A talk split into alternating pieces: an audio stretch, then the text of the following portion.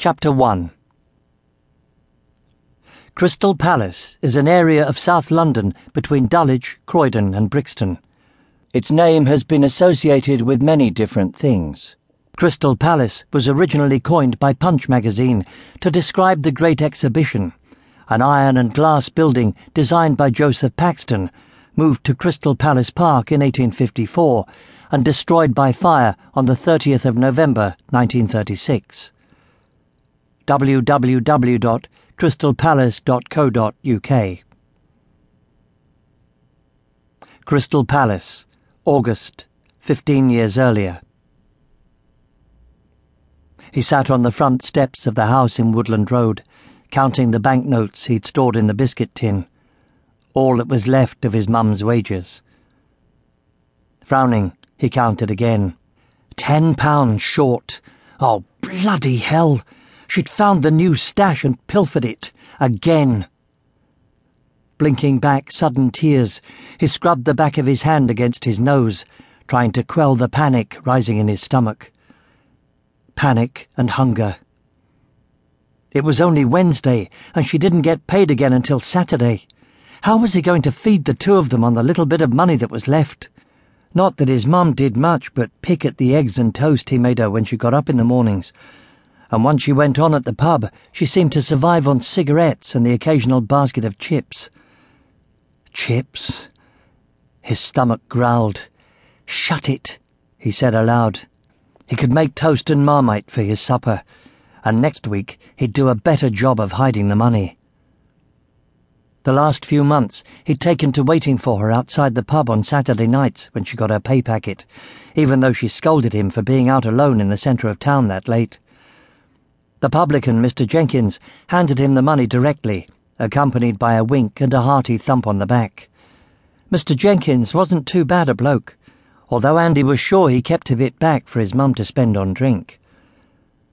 On the night she came home staggering, he didn't like to think where she'd got the extra cash, nor did he like to think about what would happen when he went back to school after the summer holes. He wouldn't be home when she woke, wouldn't be able to see that she ate, wouldn't be able to make sure she stayed sober, at least until she got to work. She seemed so much worse lately, and if she lost her job... He shook his head, refusing to go down that path. He'd figure out something, he always had. Maybe he could get some kind of a job, now that he was 13. He blinked again, this time because sweat had started to trickle into his eyes. The sun hadn't yet dropped below the houses on the west side of Woodland Road, and hot as it was on the front steps, it was hotter still inside their ground floor flat. Besides, he liked watching the afternoon comings and goings in the road, and the view.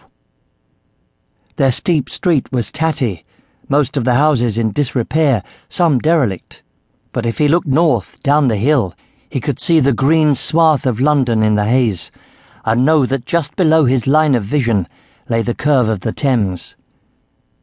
If he walked up to the top of the hill, he could see the heart of the city glimmering like a mirage. Some day he was going to live there, in a place where things happened. He was going to get out of bloody Crystal Palace and take his mum with him.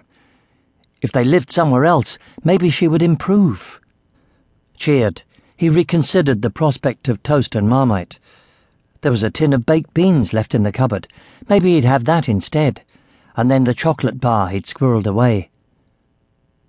The afternoon dozed on, quiet as the grave, except for the rumble of his stomach.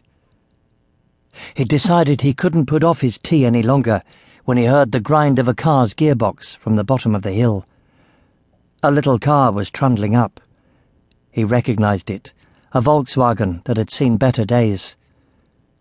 He recognised the driver, too, as the car pulled into the curb in front of the house next door. It was their new next-door neighbour, a widow, his mum said, although he didn't think the woman who climbed out of the car looked old enough to be a widow. More like someone's big sister, with her flowered summer dress and softly waving brown hair. Their two houses were mirror images, the front steps and doors adjacent.